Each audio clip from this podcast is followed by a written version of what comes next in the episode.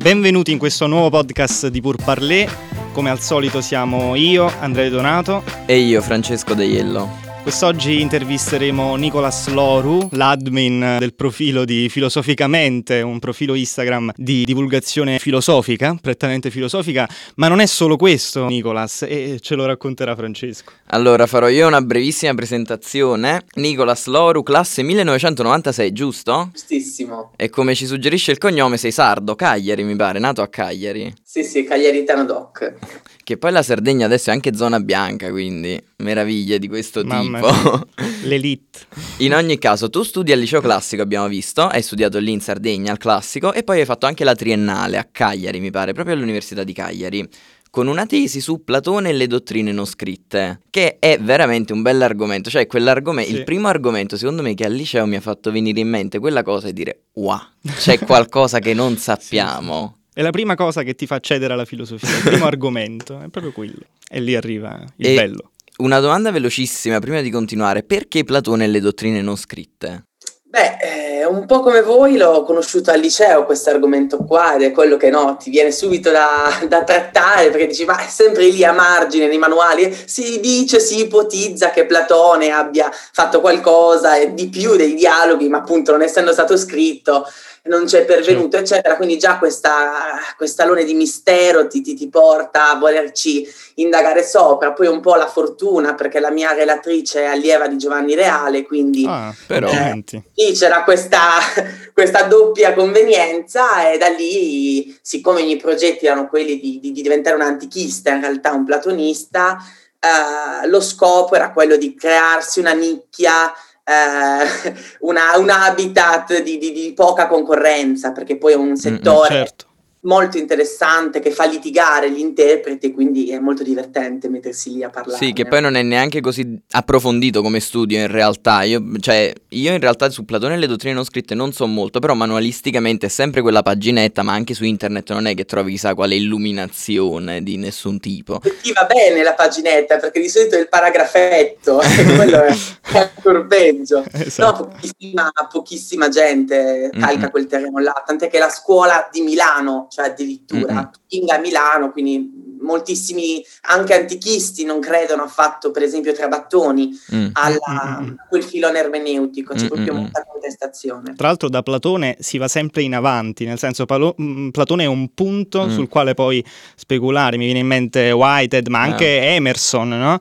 Eh, Platone ha in una tasca l'Oriente nell'altra l'Occidente, la, la famosissima citazione, no? Quindi in realtà Platone è, è un qualcosa che già dice tutto su quello che è, è la tua passione per la filosofia, a mio avviso. Quindi Sì, davvero complimenti. Grazie, grazie. Io proseguo brevemente e mi pare che poi tu, finita la triennale, sei andato a Milano. Adesso sei a Milano, comunque studi Sì. all'Università di Milano. E tra l'altro stai preparando la tesi. L'abbiamo visto con tanto di semestre di anticipo nella laurea, grandi cose. Ormai ti seguiamo giorno per giorno, quindi... Eh, sì, eh, adesso mi sono spostato, ho fatto un piccolo volo da, da Cagliari a, a Milano, anche perché lì l'ambiente era un po' troppo angusto per i miei gusti, Mm, mm, mm, mm. Sì. eh, abbastanza troppo storicistico, troppo tradizionalista e eh, io ho un'idea di filosofia molto più viva, molto più... Mm, mm, mm, eh, anche in fieri, cioè del non vedere, non calcare il già detto, il già sentito, per quanto inestimabile, credo che un grande problema della filosofia oggi sia quello del sapersi reinventare Sì. e quindi Milano era un'ottima, un'oasi proprio per un sardo poi vedere la statale, un qualcosa di Mm. mastodontico. È vero. E io vorrei proprio iniziare a battere su questo punto, sulla filosofia che si deve reinventare e sulla filosofia oggi. Io ho trovato su internet, abbiamo trovato facendo i nostri compiti, che tu sei interessato di filosofia morale, di pensiero antico, di Nietzsche, scuole di Francoforte e postmodernismo. E oggi proprio in un Q&A nel, nel box di domande su Instagram a un certo punto qualcuno ti ha fatto una domanda sulla filosofia di Pierre Hadot e tu giustamente hai evidenziato come la filosofia di Pierre Hadot ci invita ad andare oltre la speculazione fine a se stessa, andare oltre la riflessione teoretica un po' inutile e come appunto la filosofia dovesse uh, interessarsi dell'uomo, mettere al centro l'uomo e a me sembra che questo sia un tema a te molto caro. Nietzsche, lo Zaratustra, io mi ricordo che l'inizio dello Zaratustra fa rimanete fedeli alla terra, amici, non credete a chi vi parla di sovraterrene speranze e se lo sapessi dire in tedesco, sai che figurone che avrei fatto. Comunque, ehm, proprio questo interesse per l'uomo, questa matrice gramsciana, mi viene quasi da dire che a me Gramsci piace molto, io ti volevo chiedere come questo interesse per l'uomo si concretizza in filosoficamente nella tua pagina Instagram, come ha portato a filosoficamente, ma anche in generale come nasce poi la tua passione per la filosofia a monte. È un bellissimo e difficilissimo problema, no? Perché eh, già eh, ci porta allora a dire ma che cos'è la filosofia? Nel senso che per spiegarti come propongo i miei contenuti filosofici arriviamo a parlare di che cosa intendiamo quando parliamo di filosofia. Alla base ci sta sempre quest'idea, sì, della filosofia per l'uomo fatta dall'uomo, prima mm-hmm. che in qualche modo dal filosofo, nel senso che quando la filosofia poi si sposta dalla speculazione fino a se stessa, per me diventa eh, o sofisma, eh, o, o, teologia, o logicismo, eh, tutto ciò che per me può essere preliminare o conclusivo della filosofia, ma non è la filosofia stessa la mia idea è sempre stata quella di in realtà però anche dare un'idea della filosofia come avanguardia pura che si disancora da quello che è stato detto, mm-hmm. nel senso che poi se vi guardate i contenuti in realtà poi c'è tantissimo classico della filosofia, certo. io parto sempre dal, dalle grandi opere della filosofia, però per trovarci quella bellezza che molto spesso non si vede, nel senso che magari di un Kant conosciamo tutte le tre critiche, meno il Kant pre-critico, di un Platone conosciamo tutti Repubblica, Timeo, ma non conosciamo magari un Filippo e non conosciamo le dottrine non scritte, dei presocratici si tende sempre a non vedere la grandiosità di un Eraclito, eh, di un Parmenide, eccetera, quindi l'idea è sempre stata quella di proporre i classici della filosofia per vederne però quanto ancora oggi possono far discutere debbono far discutere, mm-hmm. soprattutto in negativo, no? un pensiero sì. forte come quello hegeliano esatto. necessita di un certo tipo di contestazione e quindi oggi il postmoderno, il pensiero debole italiano, eh, che è molto diverso da invece avanguardistica. Io non, non, non, apprezzo, ad esempio, il transumanesimo, eccetera, o la filosofia della natura di un Thoreau, che magari è poco noto qui in Italia, ma mm, veramente mm, tantissimo da dire. Sì. E, per esempio, Thoreau è uno di quelli che secondo me dovrebbe essere molto più letto e molto più chiacchierato nelle aule, mm-hmm. così non è purtroppo. Sai, molto spesso nelle facoltà di filosofia eh, ormai forse non più, ma un tempo si faceva molto caso alla parola oggi. È possibile una filosofia oggi? Io recentemente sto, da, mm, da un po' di tempo sto leggendo un, un corso di Merleau-Ponty. Eh, è possibile la filosofia oggi? No? E, e, Merleau-Ponty è un filosofo che si appoggia molto sul concetto di presente, anche perché eh, conosciamo tutti quanti bene eh, la sua esperienza accademica. Però rimane su un ambito professorale. Mm-hmm. Deleuze nei suoi scritti giovanili sottolinea come se Camus è un assurdo di seconda mano, eh, Merleau-Ponty è troppo professorale. Allora, secondo te, come è possibile ovviare questo, eh, questa petizio principi, si potrebbe dire, no? di una filosofia che si fa nell'oggi, che si fa attraversando il contemporaneo in modo cartografico, ma che rimane però nascosta dietro l'accademia? Come credi che sia possibile e credi sia possibile farlo a partire da quelli che sono i profili Instagram, ma non solo ovviamente, quindi la realtà più vicina, o credi ci sia un qualcosa, un meccanismo, una macchina molto più ampia alle spalle? È molto difficile rispondere a questa domanda qua, perché poi alla fin fine arriviamo a parlare più che di filosofia di accademia, nel mm-hmm. senso che oggi la sì. filosofia eh, rischia di essere una specie disciplinare in, in via d'estinzione, proprio a causa forse eh, dell'essersi richiusa a causa forse anche de- dell'emergere di altre discipline in una torre d'avorio e passare per qualcosa di aulico, di astruso e poco umano, troppo umano.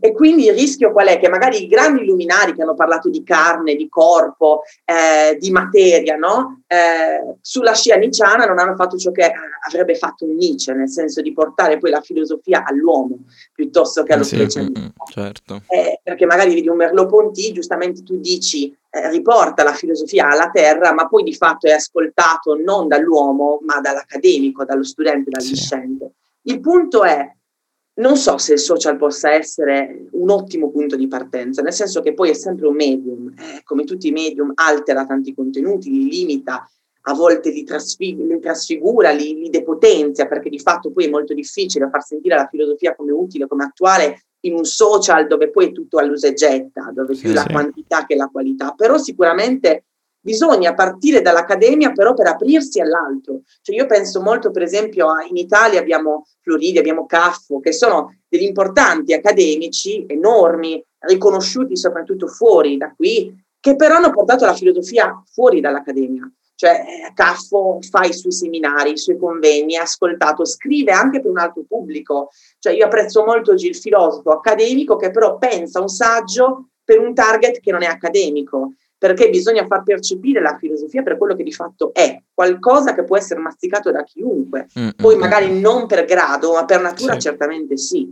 E quindi riportare la filosofia alla terra, no? fare un Socrate 2.0, ma con una chiave d'accesso per tutti. Io non, non amo tanto infatti questo eccesso di, di, academismo, più che di filosofia, perché parliamo di academismo. Sì, sì, sì, eh, la divulgazione filosofica oggi infatti è molto più seguita, è molto più nota di, di tanti anni fa.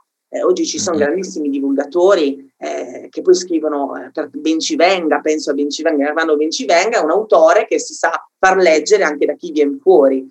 Eh, e quindi direi che proprio c'è bisogno di questo, perché poi si ha un'idea artefatta della filosofia che per quanto mi riguarda non è affatto la filosofia propriamente certo. Ancora sì, di più la teologia, secondo me. Tu prima facevi riferimento alla teologia e, e, questo fenomeno di italiani che poi, di accademici italiani che poi la portano fuori, la teologia, a me viene in mente un Paolo Gamberini, no? eh, che è stato molto criticato da, dalle varie accademie, dalle varie facoltà teologiche, ma di fatto lui opera questo in, in un ambiente, in una, con una materia che di certo è problematica, problematica perché sovrapposto eh, sovrapposta rispetto a, al contesto accademico, filosofico, quindi è, è, davvero un qualcosa di difficile attualmente, anche se effettivamente ci stiamo provando da tanto tempo. Uso la prima persona plurale perché effettivamente siamo tutti quanti parte, secondo me, di questo procedimento di eh, adeguazione no? della filosofia, per dirla con Tommaso, della filosofia a quella che è la realtà attuale. Insomma. Sì, sì, il, il punto del discorso è che secondo me effettivamente la filosofia è in sé ostica cioè ovviamente non stiamo parlando di una materia semplice né stiamo parlando di una materia che può essere compresa immediatamente da tutti, però il problema è che c'è stato tanto accademismo, come giustamente dicevi tu, c'è stato, sembra quasi uno sforzo per rendere la materia ancora più difficile di quella che effettivamente non è, perché la filosofia è difficilissima, assolutamente, sì. ma che poi tu mi fai magari delle introduzioni alla filosofia, delle storie della filosofia, che sono ancora più difficili e non sei in grado di spiegarmi un concetto, poi porta tut- a tutta una serie di conseguenze conseguenze. Oggi leggevo proprio nelle tue storie, diffidate da chi dice non fate filosofia che non vi porterà a niente. secondo me questo rendere così difficile la filosofia ha pure tutta una serie di conseguenze proprio sulla persona che la studia, perché se tu vai a dire ai tuoi genitori io stu- vorrei studiare filosofia o ai tuoi amici, sei già bollato come, lo, cioè come il fallito, no, non come il fallito chiaramente, però già sei demotivato a monte, perché secondo me proprio questo è il punto. La bellezza della filosofia ormai si è persa, sì, cioè sì, sì, si è nascosta. Questo è il, il punto e secondo me i social potrebbero in qualche modo far tornare a vedere con le giuste lenti, anche se appunto il social, lo dicevi anche tu, ha questo grande limite che usa e getta, che tutto sta in un tap e tutto finisce quando io scorro, perché io magari vedo la tua storia e poi dopo mi vedo la storia di, di Lundini che mi fa il pezzo a Sanremo, capito? È così, cioè la filosofia si è vestita di questa sovrastruttura linguistica, terminologica, disciplinare, anche tematica, per cui è sentita e avvertita come lontana. Invece se noi pensiamo che la filosofia è la disciplina dell'agorà, della polis, mm. e poi mm. diventa comunque dell'aula eh, liceale, dovrebbe essere portata più fuori che dentro, perché poi si è nullificata, nel senso che si è ammantata di un linguaggio elevatissimo, eh, una retorica meravigliosa, ma poi si è privata di quell'essenzialità che l'ha sempre contraddistinta, cioè parlare dell'uomo, della natura, di ciò che ci circonda, saper spiegare ciò che è comune all'uomo, non mm-hmm. a un'elite eh, disciplinare, perché poi eh, sì, diventa un inetto lo specialista filosofico, Certo. cioè sa fare quello, sa masticare perfettamente quel cibo, ma poi è intollerante al resto, che poi è il resto del pianeta, banalmente. Mm, mm, cioè. mm. E allora, per rendere la filosofia ripetibile, no? Eh, moltiplicabile, si potrebbe dire forse meglio, come credi che si possa insegnare la filosofia, iniettare la filosofia? Perché molto spesso questo discorso che noi facciamo da un punto di vista di filosofia teoretica, si potrebbe dire forse eh, impropriamente, cioè di una filosofia che è nell'accademia e che è troppo distaccata dalla realtà, come credi che effettivamente questa equazione possa essere resa teorema per l'insegnamento? Abbiamo letto molto spesso nelle tue storie che uno dei tuoi sogni è la docenza universitaria. Eh, come credi che effettivamente l'insegnamento possa aiutare e come credi che l'insegnamento possa essere rivoluzionato? Perché questo è un bisogno ed una necessità eh, ovvia ed evidente. Allora, direi anzitutto eh, facendo percepire quanto la filosofia, soprattutto di ieri, perché poi eh, il paradosso è che la filosofia è nata Sì, sì, grande, sì. è nata vicina all'uomo e poi si è sterilizzata. Nel senso che abbiamo dei grandi nomi, no? ricordiamo Schopenhauer, ricordiamo Kierkegaard, ricordiamo, abbiamo i grandi nomi che hanno riportato la filosofia nell'esistenza, perché poi l'esistenzialismo ci sarebbe da dire è forse il più grande tentativo contemporaneo, il più grande esperimento contemporaneo di portare la filosofia all'uomo, no?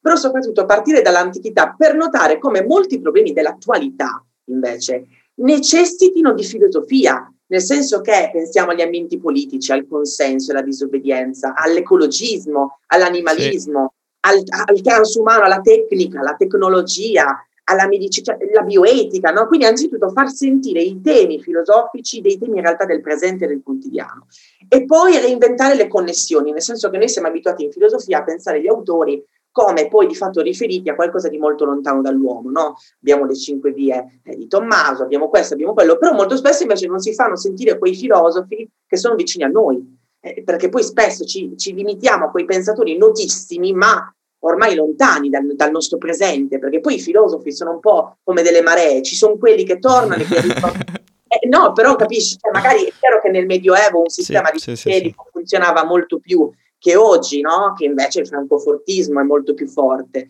Quindi direi anzitutto delle connessioni naturali con i filosofi e poi far leggere tanta filosofia, nel senso far riscoprire il piacere del leggere la filosofia non nel manuale, mm-hmm. ma nelle opere stesse. Cioè il manuale deve essere un supporto, è condizione necessaria ma non sufficiente. Invece oggi spesso la filosofia è una disciplina da manuale, non certo. è una disciplina da pensiero. Mm-mm. Certo. E quindi appunto riportare la filosofia dove dovrebbe stare tra gli uomini, dove nasce, dove si è persa poi a un certo punto e cercare poi di riportarla dove dovrebbe stare, che è, che è appunto tra, tra gli uomini. E io proprio in questo, sempre oggi nelle tue storie, leggevo a una persona hai risposto parlando di counseling filosofico. Che... Sì. Che futuro vedi in questo senso per il counseling filosofico? In che senso il counseling filosofico può essere utile anche coerentemente con quanto tu hai detto e hai prospettato? Beh, il counseling filosofico è una grande sfida della filosofia odierna, perché poi è una, è, è una disciplina ancora molto giovane, molto fresca, perché nasce con Hackenbach, eh, stiamo parlando dell'ultimo Novecento, quando invece già si era affermata tanto la psicologia, si era affermata un'altra via per lo studio della mente. Eh, e quindi è una grande sfida, però se dovesse essere vinta, eh, io credo molto che bisogna tentarle, no? Cioè, il bello sta nel rischio, ci dice mm. Platone. Io penso che noi giovani abbiamo una responsabilità doppia nei confronti della filosofia, nel senso che dobbiamo esserne all'altezza e dall'altra parte però dobbiamo anche, abbiamo l'onore e l'onere di, di, di vedere quale sarà il futuro della filosofia, perché io penso che la filosofia dal punto di vista disciplinare si giocherà negli ultimi decenni. Stiamo andando così sì. veloce certe discipline sono state sovrastimate, penso alla, alla, alla, bioingegneria, tante discipline che oggi sono molto importanti, invece quelle umanistiche si stanno, si stanno giocando, no? Per rimanere in tema di gioco. Sì. E direi che il counseling filosofico è un ottimo esperimento perché... Mm pur non essendo un cultore dell'argomento, potrebbe essere la dimostrazione di come la filosofia possa essere qualcos'altro rispetto all'accademia. Mm-hmm. Eh, Secondo me... Prego. Se, mm, scusami se ti interrompo. Secondo me a questo punto emerge forse il principale problema della filosofia, che cambia la domanda da è possibile la filosofia oggi a sarà possibile quale tipo di filosofia domani. Eh, mi viene in mente un passo di, di Agamben in cui si dice che fondamentalmente chi è contemporaneo è fuori dall'epicentro. Sì. Per essere contemporaneo bisogna essere già proiettati nel futuro. Quindi la filosofia pecca di non avere cognizione di causa. Questo è un errore che molte volte nella storia della filosofia, tu Nicolas ce lo insegni, c'è stato, si è verificato. Mi viene per esempio in mente una cosa, eh, stiamo parlando fondamentalmente di, di francesi e, e, e, tedeschi, mi viene in mente per esempio Heidegger. A parte il, il primo Heidegger che è conosciuto, primo Heidegger già è una, un apporto manualistico, ma voglio dire, l'Heidegger più famoso è quello eh, di essere tempo, dell'esserci, del design. Poi c'è un secondo Heidegger, quello della tecnica tecnica che parla eh, di un concetto molto importante a mio avviso che non è stato mai preso in considerazione, la planetarizzazione. Il problema di Heidegger però di questo, che parla di questo nomadismo è che non si è mai reso conto della possibilità di incontrare l'altro attraverso mm-hmm. il nomadismo. Eh, lo vediamo anche nel 2010 con i quaderni neri, ma è un altro discorso. Il punto qual è? Il punto è che non l'ha fatto Heidegger, non ha avuto cognizione di causa Heidegger, ma ha avuto cognizione di causa uh, una collaborazione tra Deleuze e Guattari, per esempio. Parlano di nomadismo.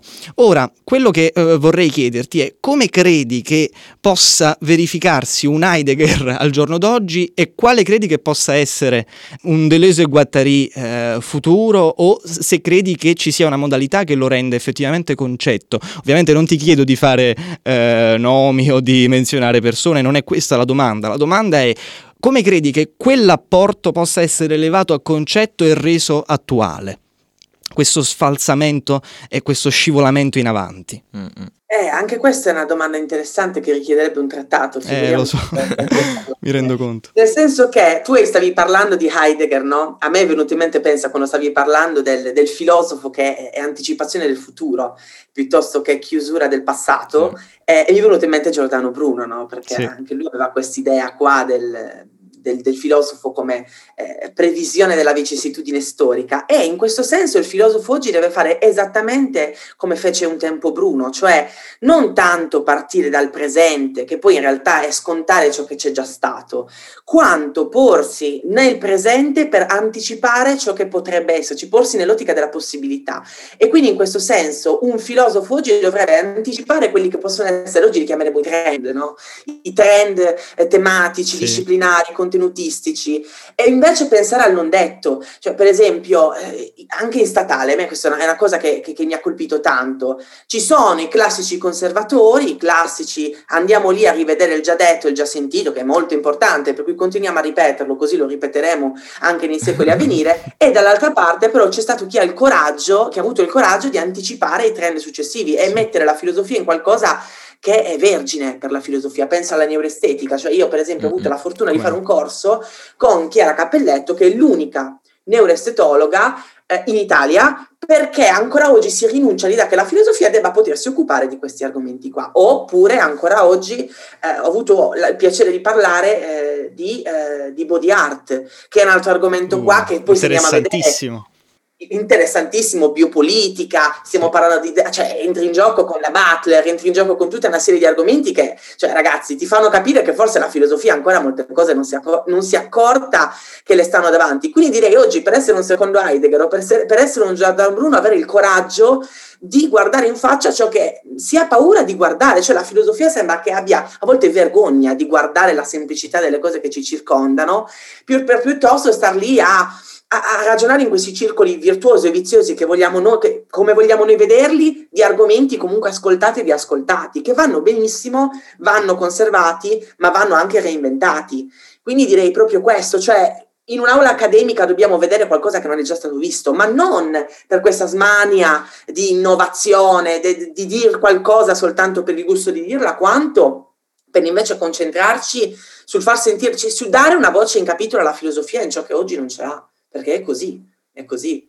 Eh, parlando di body art mi viene in mente per esempio eh, la solita Betty Marenco che a me piace molto, è un'autrice che ritengo indispensabile al giorno d'oggi e lei parla di ibridazioni, non è l'unica a parlare di ibridazioni ma ne parla nel, nell'ambito che hai menzionato tu e secondo me questo è un concetto che va al di là dell'epistemologia della differenza, è un concetto che serve effettivamente per dare senso no? a, quello che vediamo intorno. Ibridarsi significa anche um, prendere ciò che è semplice e uh, incanalarlo all'interno della nostra esperienza, fare testimonianze, quello che fai tu è quello che cerchiamo di fare da qualche mese noi, è quello ehm, che cerca di fare il filosofo che effettivamente è fuori dall'epicentro, è al di là dell'epicentro.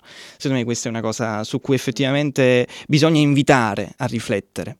Io vorrei cambiare un attimo completamente il discorso e mi dispiace, me ne scuso adesso, perché prima parlavamo di Heidegger, tu menzionavi giustamente essere tempo e, mm, e adesso mi ricollego anche a te Nicolas, in un tema un po' più privato Heidegger, vabbè, lo sappiamo tutti, a un certo punto, vabbè, c'è il discorso dell'anticipazione della morte, c'è il discorso del passaggio dalla vita inautentica alla vita autentica il valore della morte. E prima parlavamo anche del fatto che la filosofia a volte tende a chiudere gli occhi di fronte a qualcosa che fa paura, di fronte a qualcosa che, che, sembra oscuro, che è poi un atteggiamento che tutti noi abbiamo in fondo come persone.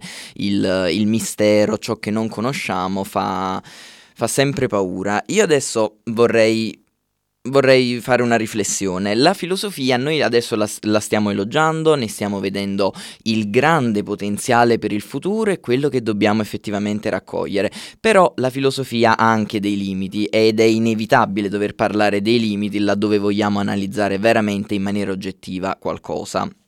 Adesso spiego perché il riferimento alla morte. La filosofia è un qualcosa che leggere un libro di filosofia è come un taglio. Recalcati in un bellissimo libro a libro aperto dice che leggere un libro è come un taglio, ti apre una ferita, ti legge dentro come un coltello. Lui fa questa metafora come un coltello con un pezzo di burro, questa, questo libro che ti legge dentro. Però ci sono, ci sono anche dei limiti. Ci sono anche dei limiti. Io penso al tema della morte. Penso al tema della morte che è un tema a me molto caro, su cui mi interrogo molto e so anche a te Nicolas molto molto caro. L'angoscia della morte è una grande preoccupazione per gli uomini. Io, io mi ricordo una delle cose che più mi ha, mi ha, stupito nel leggere Freud. Io studio tra l'altro psicologia e filosofia, un intercorso molto bello a Perugia, consiglio a tutti quelli che ci ascoltano. e nell'Io e l'Eso, un testo di capitale importanza, a un certo punto Freud dice la frase altisonante ogni angoscia è propriamente angoscia di morte è scarsamente significativa e lui riconduce l'angoscia di morte all'angoscia di castrazione, all'angoscia di castrazione. Io invece penso che la morte sia un problema fondamentale per tutte le persone, sia un nostro grande problema, la tragedia della conoscenza è proprio la morte. Sì. C'è un punto dove la filosofia, pur leggendoti dentro, non può arrivare. C'è un punto in cui la filosofia nella conoscenza dell'uomo deve inevitabilmente arrestarsi e lasciare il passo ad altro, come la psicologia. Proprio questo ti chiedo, dov'è umanamente il limite della filosofia? Ma sai, eh, io, io, dico sempre che la tutta la storia della filosofia, perché è molto curioso guardarla da, in ottica macroscopica, è una risposta alla domanda che cos'è la morte in qualche sì. modo, nel senso che in ottica o elusiva, o eh, fideistica o cinica. Eh, tutta la filosofia, soprattutto quella morale, ma direi soprattutto anche quella metafisica, è una risposta alla domanda che cos'è la morte. Se la morte è un processo, se la morte è inevitabile, se la morte è un inizio, se è una fine, se è tempo, se è essere, se è un essere temporale. Eh, c'è chi dice la filosofia è aspettativa della morte, no? filosofare è esercitarsi a morire. Il problema della filosofia è che però si costruisce sulla base di argomenti razionali è la morte e quanto di meno razionale ci sia nell'uomo. Sì. Nel senso che non parliamo di ragione quando parliamo della morte, parliamo di un processo inevitabile che razionalmente può essere spiegato ma non accettato. E quindi e questo direi che fa parte dell'ottica evolutiva della vita, nel senso che se noi accettassimo cinicamente la morte, probabilmente potremmo uscire di casa e non guardare neanche la strada, tanto la specie si continua a perpetrare nel corso delle generazioni. Per cui inevitabilmente ci preoccupiamo per la morte, non possiamo non farlo e darci una risposta razionale significherebbe in qualche modo negare la morte stessa. Noi, mm. noi dobbiamo, abbiamo bisogno di temere la morte invece. Sì. Eh, io penso che la paura sia una delle cose più importanti per la nostra vita e la ragione purtroppo vuole essere un'anestesia della paura, ma non la può curare. Mm. Io non credo per niente per esempio allo stoicismo, non credo per niente eh, all'atrassia, non credo per niente alla cessazione del dolore perché il dolore significherebbe anche assenza assenza di piacere nella propria vita. Mm-hmm. E quindi eh, io in questo sono estremamente, è, è, una domanda molto, in realtà anche intimistica, e questo ti, ti porta a capire, quindi vedi che la filosofia alla fin fine ti può dare tante risposte, ma poi sono tutte risposte che non ascolti in qualche modo, nel sì. senso che funzionano, il problema è che funzionano anche troppo bene, eh, però la morte rimane comunque un problema che, che non, ci, non ha non è un lucchetto cui chiave, in cui si entra con una chiave razionale, capisci? Cioè è un qualcosa di translinguistico, di prelinguistico, anche di pre-razionale, capisci? Cioè per una, me- una, mente analfabetizzata, per esempio, la morte rimane, rimane morte. Cioè, io penso che sia qualcosa di, di, di pre-filosofico la morte. Sì, sì, sì. In, in, la mente pre-analfabetizzata, i limiti del mio linguaggio sono i limiti del mio mondo, diceva Wittgenstein. E anch'io sono d'accordo con te quando dici io non credo allo stoicismo, neanche io. A me hanno sempre anzi fatto incazzare veramente tutte quelle risposte che tendono a, a, eludere il problema della morte o semplicemente a rassegnarsi, per quanto io apprezzi molto come atteggiamento di vita la rassegnazione, come la intende Kierkegaard e io stesso mi rassegno tanto nella mia vita, ci sono cose dinanzi alle quali non, non, non proprio non ce la faccio, anche Freud a un certo punto in uno scritto del 15 o del 18, mi pare, Considerazioni attuali sulla guerra e sulla morte, che è un robino di 40 pagine, lui a un certo punto dice guardate che secondo me noi non dobbiamo temere la morte perché la morte noi non ne abbiamo esperienza.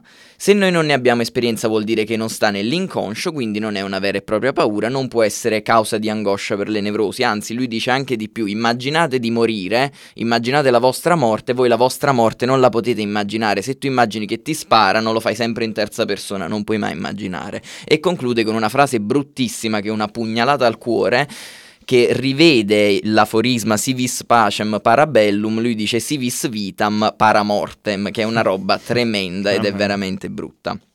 E questa è un'altra cosa che volevo chiedere, il, il valore del dolore, il valore del dolore nel, nella crescita della persona. Io ho letto Jung, ho letto Hermanesse, Hermanesse, qual è il romanzo? Il Damien, mi pare che si chiami, in cui lui, vabbè, insomma, a un certo punto questa dottrina un po' esoterica sulla scorta di Jung, lui era stato paziente di Jung, in cui appunto per la formazione dell'io è necessario il dolore, è necessaria la sofferenza che ruolo ha secondo te nella vita di ognuno, nello sviluppo di ognuno, eh, il dolore? Perché io noto anche che nella società di oggi si sta tendendo pericolosamente ad esorcizzare il dolore.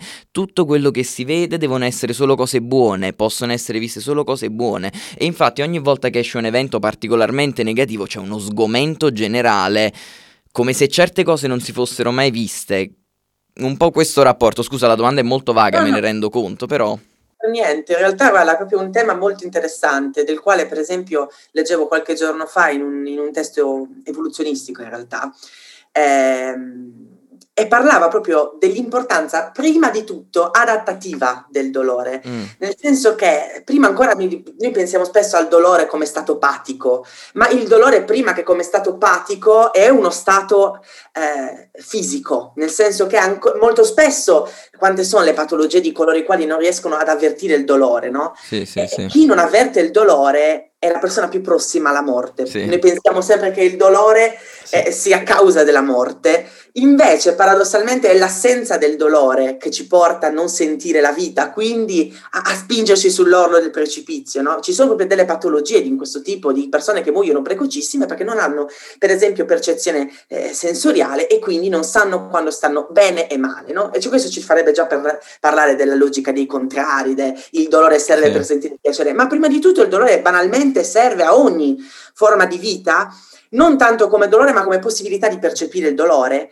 perché banalmente noi pensiamo sempre al dolore, ripeto, come stato emotivo, ma prima di tutto il dolore, se noi non avvertissimo il dolore nei primi moti eh, esplorativi che abbiamo nella nostra vita, del tutto casuali, mm-hmm. dal, dal disagio del non trovare il seno o non eh, trovare un aiuto, no? Eh, perché nasciamo precocissimi come organismi eh, biologici, noi non potremo vivere. Cioè, paradossalmente noi siamo eh, dolore, siamo organismi che devono soffrire. Eh, Platone dice spesso l'uomo è patetico, oggi sì. c'è questa idea del pa- dell'essere patetici come negativa, no? viviamo nel logoscentrismo. Esatto, esatto. Quest'idea dell'uomo che è patetico è un uomo debole, poco virile, nell'ottica proprio latina. Sì. Invece quando tu mi dici ma il dolore che cos'è? Io ti dico che il dolore è il motore anche di ogni riflessione, è il dolore che ti porta a percepire l'angoscia, la noia, l'irrazionalità. Mm, mm, mm, mm. Sì, sì, proprio questo volevo arrivare, appunto questa, questa possibilità del dolore come, come, apertura poi alla noia, all'angoscia, inevitabilmente. Io stesso mi rendo conto che a volte quando sono triste, quando non sono proprio a mille, sono, sono un po' più pimpante, cioè nel senso mi viene anche da pensare meglio, sì. da scrivere di più. Non mi ricordo chi era che diceva... Tenco, Luigi Tenco che diceva tu scrivi solo canzoni tristi perché? Perché quando sono felice esco semplicemente. Che gran cultura musicale. È vero. Cioè, il dolore è proprio lo spazio migliore anche del pensiero. Mm-hmm. Tutte le nostre migliori riflessioni nascono dal disagio, anche di fronte a un disagio banale, non saper risolvere un teorema matematico. Sì eh, il, il, il, dolore è un concentrato di, di, di, energia poietica, proprio produttrice enorme. Sì, sì, no? sì, la sofferenza mi viene in mente anche Kierkegaard. Noi recentemente abbiamo fatto nelle storie eh, una storia sì. tra Kierkegaard e Re, Regina Olsen, effettivamente, ma anche ancora più lampante Boezio, il De Consolazione Filosofie, quel povero, quel povero uomo che stava chiuso là, poverino, gli appare la, la filosofia. A me eh, in realtà sta venendo in mente un, una cosa molto interessante a mio avviso. Eh, si sarà capito anche dalle scorse interviste che sono mesi in cui io mi sono davvero fissato con eh, Gilles Deleuze.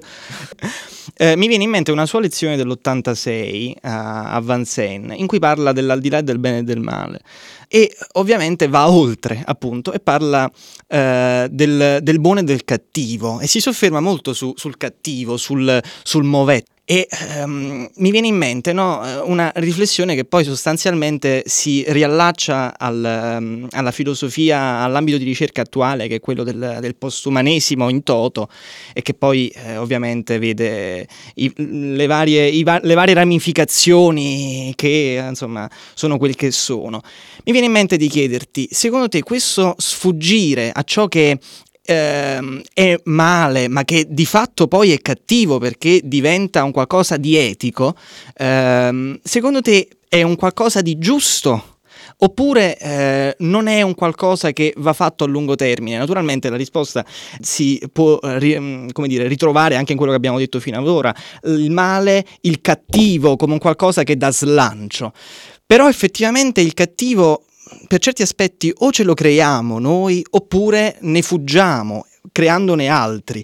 Quale pensi sia l'apporto antropologico a un qualcosa che non è assolutamente altro da sé? L'errore più grande dei fenomenologi è non concepire la differenza. L'epistemologia della differenza, secondo me, nasce, o meglio, io certamente non sono qui per eh, parlare in ambito di ricerca, ma uno degli, mm, dei saggi più belli sull'inizio, delle, mm, nel contesto iniziale dell'epistemologia della differenza, è un saggio del giovane Deleuze sulla donna donna, sul concetto della donna. Non, non avevamo dubbi che fosse proprio suo.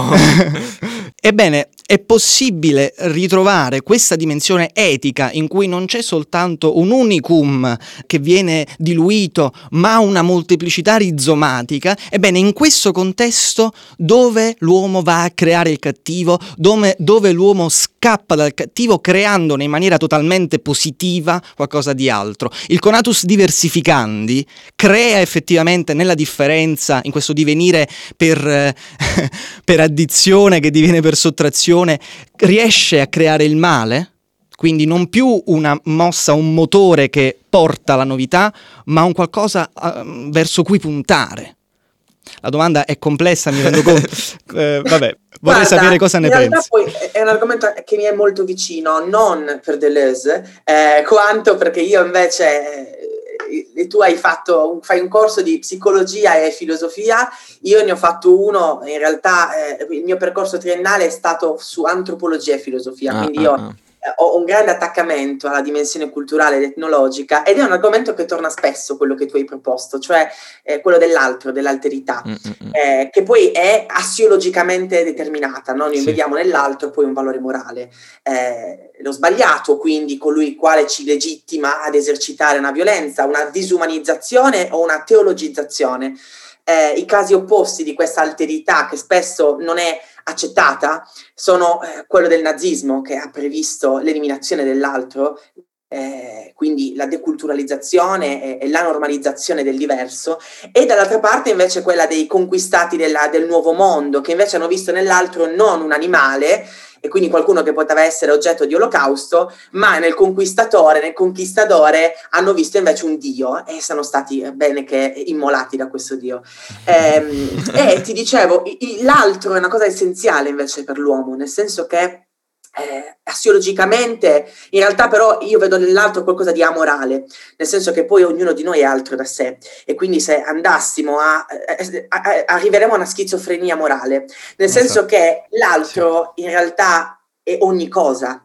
Eh, mm-hmm. Qua arriviamo quasi veramente a parlare di Hegel, no? Cioè ogni cosa è la conservazione della mia negazione e in qualche modo eh, anche noi siamo altri da noi, dalla nostra autobiografia, direbbe Derrida, o semplicemente nell'inconscio, no? Freud è il primo che riporta l'alterità dentro l'uomo, non al di fuori, eh, e direi che questo poi si sposta anche nella società, la donna è stata un altro, eh, oggi abbiamo un altro altro, cioè lo straniero in Italia è un, altro, è un altro grande altro con la minuscola perché poi è spesso negato, eh, eppure abbiamo fondamentalmente bisogno dell'altro, eh, però non dovremmo connotarlo moralmente, perché in realtà l'altro va posto in termini identitari, non morali, nel senso che dobbiamo pensare l'altro non come qualcosa di giusto o di sbagliato, di in ottica dicotomica, perché questo poi ti porta a impoverirti sostanzialmente, ma in ottica gestaltica, cioè vedere nell'altro una relazione col prossimo, eh, perché non, non, riusciamo ad accettare, ma è così banale in realtà, che l'identità non è altro che l'alterità, cioè noi tendiamo a identificarci a partire sì. da ciò che non siamo.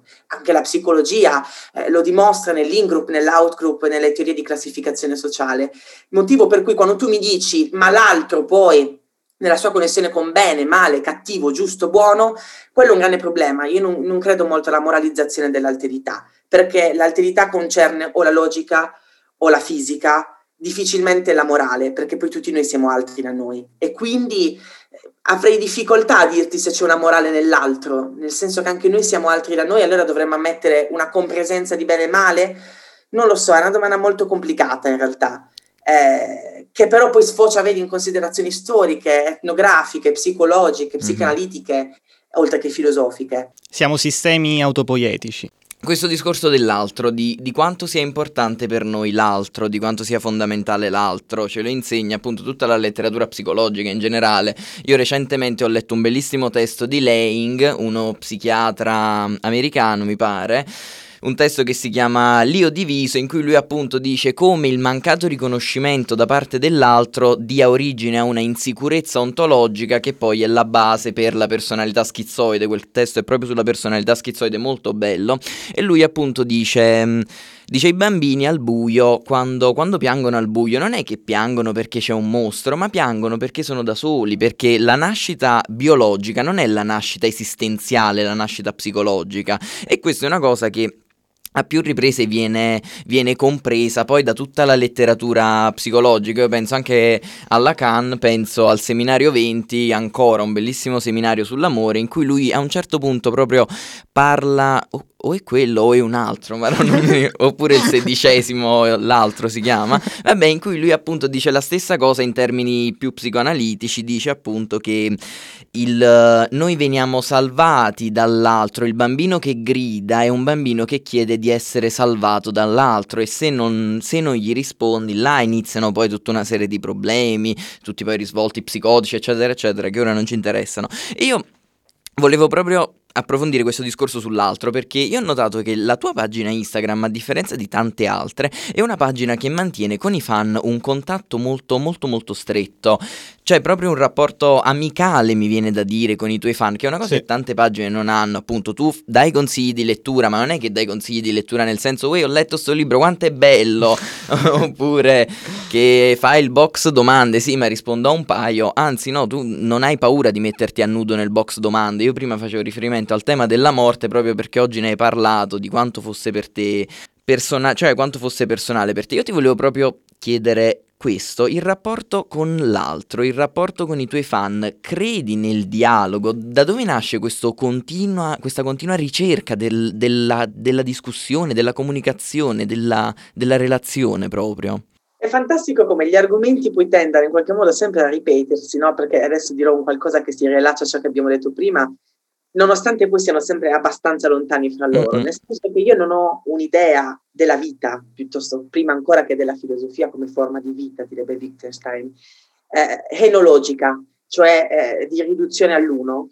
Eh, non credo alla verticalità, credo molto di più all'orizzontalità, non credo alla gerarchizzazione, non credo in generale al, al limite autoimposto. E per me uno dei più grandi limiti eh, anche della filosofia, ma poi arriveremo veramente a parlare eh, di sociologia, perché poi è un problema eh, tipicamente eh, sociologico o prima che filosofico. Io non credo per niente al, al monologo come visione del, dell'unica forma di dialogo proficuo, cioè del discorso con sì. se stessi, di unificazione dei pensieri, eh, di, di, coerentizzazione. No? Io credo molto invece che non esista mai una verità, che non esista mai una risoluzione, che non esista l'unità.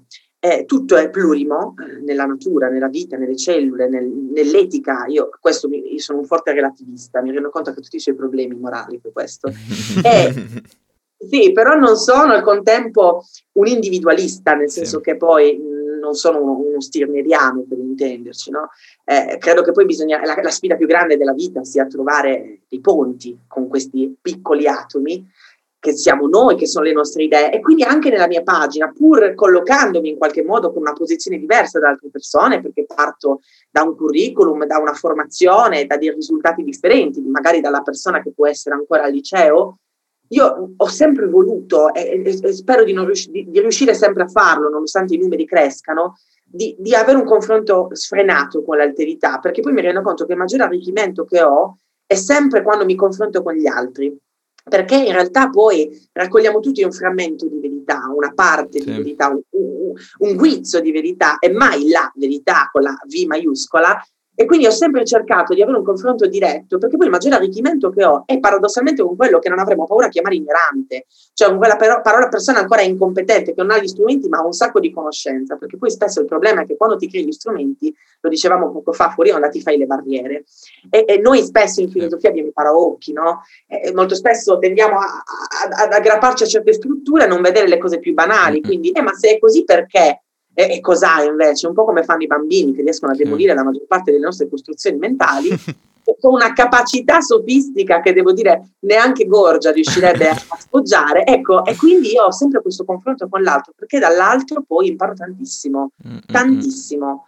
Eh, e ogni giorno, devo dire, mi stupisco di quanto anche da chi magari non sa o non sa di non sapere, eh, arrivo veramente a scoprire il mondo eh, perché poi possiamo volerlo quanto vogliamo, ma il mondo non lo risolviamo con le nostre idee, eh, con le nostre prospettive, ma soltanto poi creando un, un armonico mosaico di, di, di, sguardi, di scorci. Quindi questo, questa volontà di pluralizzazione dell'idea è molto forte filosoficamente. È molto interessante quello che dici, scusami no, se no, ti interrompo. Eh, prima eh, facevo riferimento ai sistemi autopoietici, no? quindi questo rapporto di input e output, che fondamentalmente è sulla stessa falsariga di Touchant Touché in Francia. Eh, io credo che eh, questo modo di vedere la realtà, la filosofia, il dialogo, l'agorà, sia um, un, il giusto mezzo, l'aura mediocritas, tra uh, la determinazione in positivo e in negativo. Cioè, quello che, che, facciamo, che fai tu e quello che hai sostenuto fino adesso è fondamentalmente trovare un compromesso tra un qualcosa che sia totalmente individuale e un qualcosa che invece sia totalmente um, subjectum, no? un qualcosa che sia un soggetto che però dipende da ciò che è l'alterità. Questa, um, questo punto d'incontro, questa, uh, questo compromesso nel mezzo è molto interessante perché eh, permette un divenire che non arriverà mai alla, alla conclusione, no? eh, si potrebbe dire in termini psicologici, in termini sociologici, in termini eh, filosofici, ma questa è una cosa molto interessante. Io adesso vorrei confrontare um, la mia idea, quella che mi ha uh, portato a, uh, a produrre questa macchina di autenticazione uh, culturale che è pur parler, cioè il fatto che io non credo nel dialogo in output. Io credo solamente nel dialogo in input perché fondamentalmente ritengo che ehm, mettere sul piano di immanenza della, dell'autenticazione filosofica sia l'unico modo per dialogare realmente e non aspettando una, un superamento all'interno del piano eh, di immanenza dei vari soggetti, perché questo li, rebbe, li renderebbe tutti quanti soggetti A e mai soggetti effettivamente autentici. La parola soggetto va troncata in toto, a mio avviso. Sarà forse un'immagine troppo violenta. Io credo che sia il, questa la modalità per proseguire eh, questi nostri cammini fondamentalmente, perché sono dei cammini, sono delle, dei procedimenti nomadici. Credi effettivamente anche tu che eh, ci sia questa, questo dualismo output-input che però eh, creerebbe, in, così facendo, un feedback ehm, non, non positivo ma negativo, cioè un feedback a spirale, si direbbe, forse tu potresti aiutarmi da questo punto di vista, un feedback che non termina mai, è quasi come eh, quei ciondoli no, dei, dei, mentalisti, che ti portano sempre a un qualcosa di nuovo. Un tale panorama teoretico è effettivamente realistico in una quotidianità della percezione fasulla e paradossale, secondo te? Io mi rendo conto, faccio sempre domande molto, eh, forse poco pop culturali, però mi farebbe davvero molto piacere sapere cosa ne pensi. Anche questo è effettivamente un risvolto negativo del, del dialogo sfrenato, nel senso che eh, effettivamente poi, come dici tu, non essendoci invece soltanto l'input, soltanto l'ascolto, soltanto la ricezione, si rischia di, di perdere ciò che è proficuo nella chiacchiera e dall'altra parte di, di, non soffermarsi abbastanza su argomenti che meriterebbero di farlo, eh, soprattutto la filosofia che al contempo è sì l'arte del dialogo ma anche dell'ascolto, soprattutto mm, dell'ascolto esatto. preliminarmente al dialogo, ha bisogno anche di questo. Eh, motivo per cui ti dico, sono d'accordo anche con la, vostra, con la tua idea eh, di, eh, dell'input. Banalmente io vorrei aprire proprio un podcast con questo scopo, cioè eh, mi sono reso conto, e qui entriamo un po' nel discorso di prima, ma in realtà in riferimento a ciò che dici, che dall'altra parte creare un dialogo un po' troppo circolare poi non, non permetta mai di mettere il punto, no? E, e, questo punto va messo ogni tanto perché bisogna avere dei, dei punti di riferimento in comune, un, un certo tipo di uh, di compromesso, no? eh, non ultimativo, ma sicuramente fondativo. Motivo per cui pensavo proprio di creare poi dei podcast, cioè dei momenti di ascolto a cui seguiva questa circolarità. Nel momento in cui si è metabolizzato un concetto lo si è fatto proprio. Um, è un po' il, il problema no, della dicotomia, cioè da una parte c'è l'unilateralità, dall'altro c'è il circolo vizioso. È una sfida, è una grande sfida, perché l'ideale sarebbe in realtà farlo in maniera affiancata, no? Cioè prima ascoltiamo, sì. eh, ci prendiamo il nostro certo. tempo e, e, poi lo rifacciamo. E poi ci mettiamo veramente a chiacchierare, a, a dialogare, a confrontarci. Hanno i loro, eh, i loro problemi, entrambe le strategie, poi dall'altra parte comunicative, nel senso che a volte poi nell'ascolto, senza quell'aiuto eh, che magari potrebbe eh, emergere con una domanda che interrompe il discorso, e poi non si ha una buona metabolizzazione. No? Sì. Il problema dell'ascolto in input è che se io poi non posso un attimino fermarmi e chiederti una precitazione, poi magari io metabolizzo male la cosa. Mm, Quindi io Anche se Uh, sì, perdonami, uh, quello che intendevo in realtà è che i punti di riferimento sono i vari soggetti che pongono sul piano di immanenza uh, le, le, varie testimonianze ed epifanie. Questo è il punto, questo è il punto di riferimento. Il punto lo si mette perché ci si sofferma um, nel processo di um, comunicazione proiettiva, si direbbe, no? quindi nel processo di vedere l'altro come agisce. Se quello è un punto che a me Uh, sta bene, ok, si va avanti. Se a me non sta bene perché non si adegua uh, a me, allora mi informo, mi muovo, mi, mi, agito, e questo è un termine molto interessante, mi agito per poter effettivamente trovare ciò che è affine alla mia visione. Quindi eh, io trovo molti punti in comune tra quello che, che diciamo, forse non è stato colto nel, nel, eh, fino, fino, in fondo, ma io trovo davvero molti punti in comune con, con quello che stiamo dicendo e credo che la vera soluzione a, a, questa dicotomia sia il prospettivismo, un relativismo che si incarna in un, in, perlomeno in un investimento di prospettivismo. Assolutamente sì. Io, io, io direi che ci stiamo avviando alla, alla, alla, conclusione e mi viene in mente, non lo so, in questo discorso che avete fatto, una... Non, non so per quale motivo in realtà, però mi viene in mente un'opera di Gadamer, um, Compagni e maestri nel cammino del pensiero, mi pare che si chiami, che è la sua biografia intellettuale, comunque quali sono stati gli autori che più l'hanno aiutato. Mo non sono sicuro che il titolo nello specifico sia questo, però stiamo là, insomma. comunque, ehm, ho visto e con questa poi vorrei un po' chiudere con tutto, con, con un messaggio, diciamo, finale di filosoficamente. Uh, ho visto che tu stai preparando una, una, tesi sul gioco, mi pare, come che abbia come tema il gioco. Io pensando al gioco mi viene in mente appunto ancora uh, Gadamer e mi viene in mente l'ontologia del gioco, l'ontologia dell'opera d'arte. E, ehm, e, ti volevo chiedere una cosa, anche se già lo abbiamo detto in realtà, già è emerso, però vorrei che adesso emergesse in maniera un po' più esplicita, in maniera un po' più chiara e un po' più diretta. La, l, qual è la, la finalità del tuo parlare in quanto filosoficamente? Cosa vuoi lasciare a chi ti ascolta e a chi ti segue? Alla fine Gadamer ci insegna che ogni opera viene un po' gettata, mi viene da dire, cioè va là, poi c'ha la sua storia degli effetti, c'ha le sue interpretazioni che si susseguono, in realtà poi l'artista, il poeta, il letterato sparisce dietro l'opera, per, oddio, perché tutto quello che c'è nell'opera, tutto quello che viene letto nell'opera, poi appunto in realtà lui neanche lo pensava, a me viene sempre in mente quando, che ne so, qualcuno al liceo dice ma questo ha scritto due righe, mi illumino di immenso, boh, 8000 pagine di commento, e vabbè, purtroppo è così che funziona il mondo, quindi tu che cosa vuoi lasciare con filosoficamente, cosa vuoi dare a chi ti segue e in che modo vuoi aiutarli anche, mi verrebbe proprio da dire aiutarli. Con questo complemento di modo, questa è una cosa su cui mm-hmm. mettere l'accento. Sì.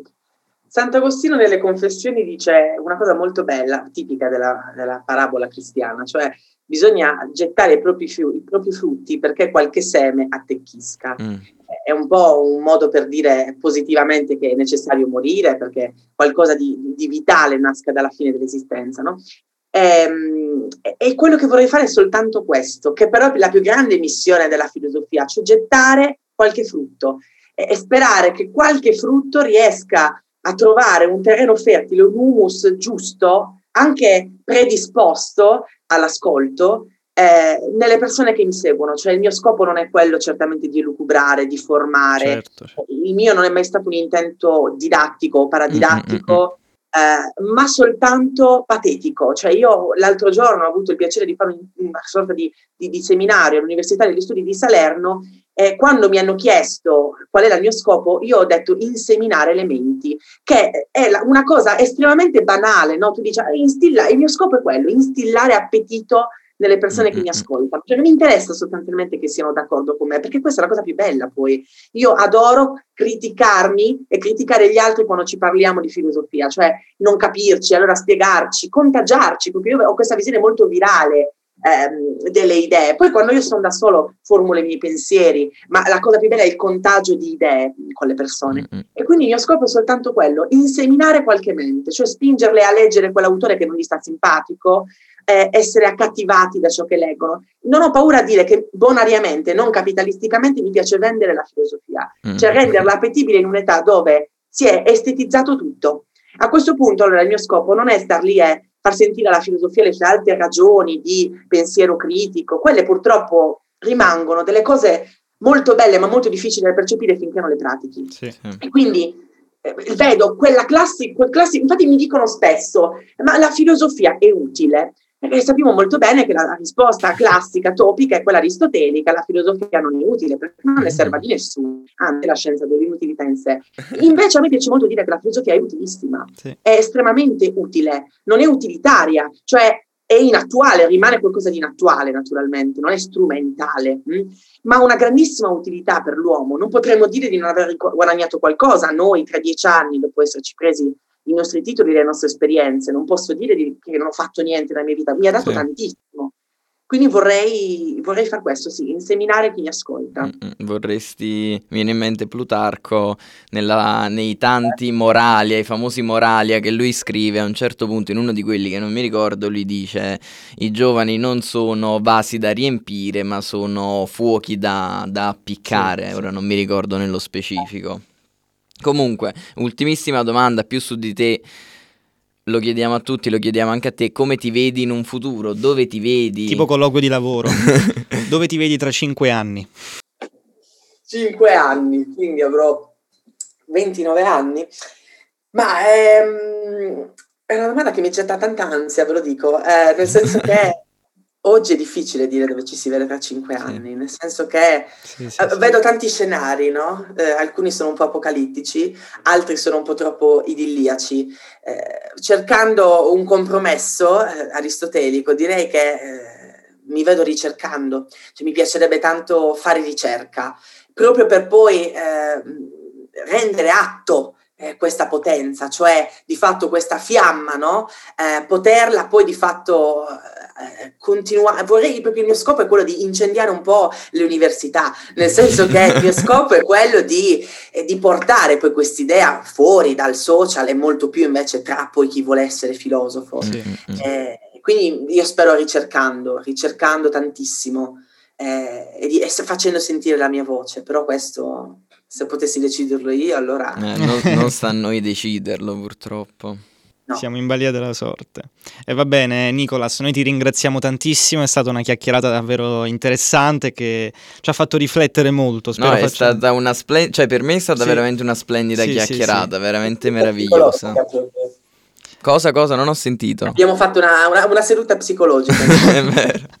Siamo tutti i tuoi clienti adesso. Speriamo, buon Dio. Io li odio quelli là che dicono appena ti apri lo studio vengo. E yeah. Però veramente, cioè non dirlo per sfizio. No, grazie a voi, grazie a voi, è stato... Ti ringraziamo ancora e diamo l'appuntamento ai nostri ascoltatori a mercoledì prossimo. Buona giornata. Buona giornata.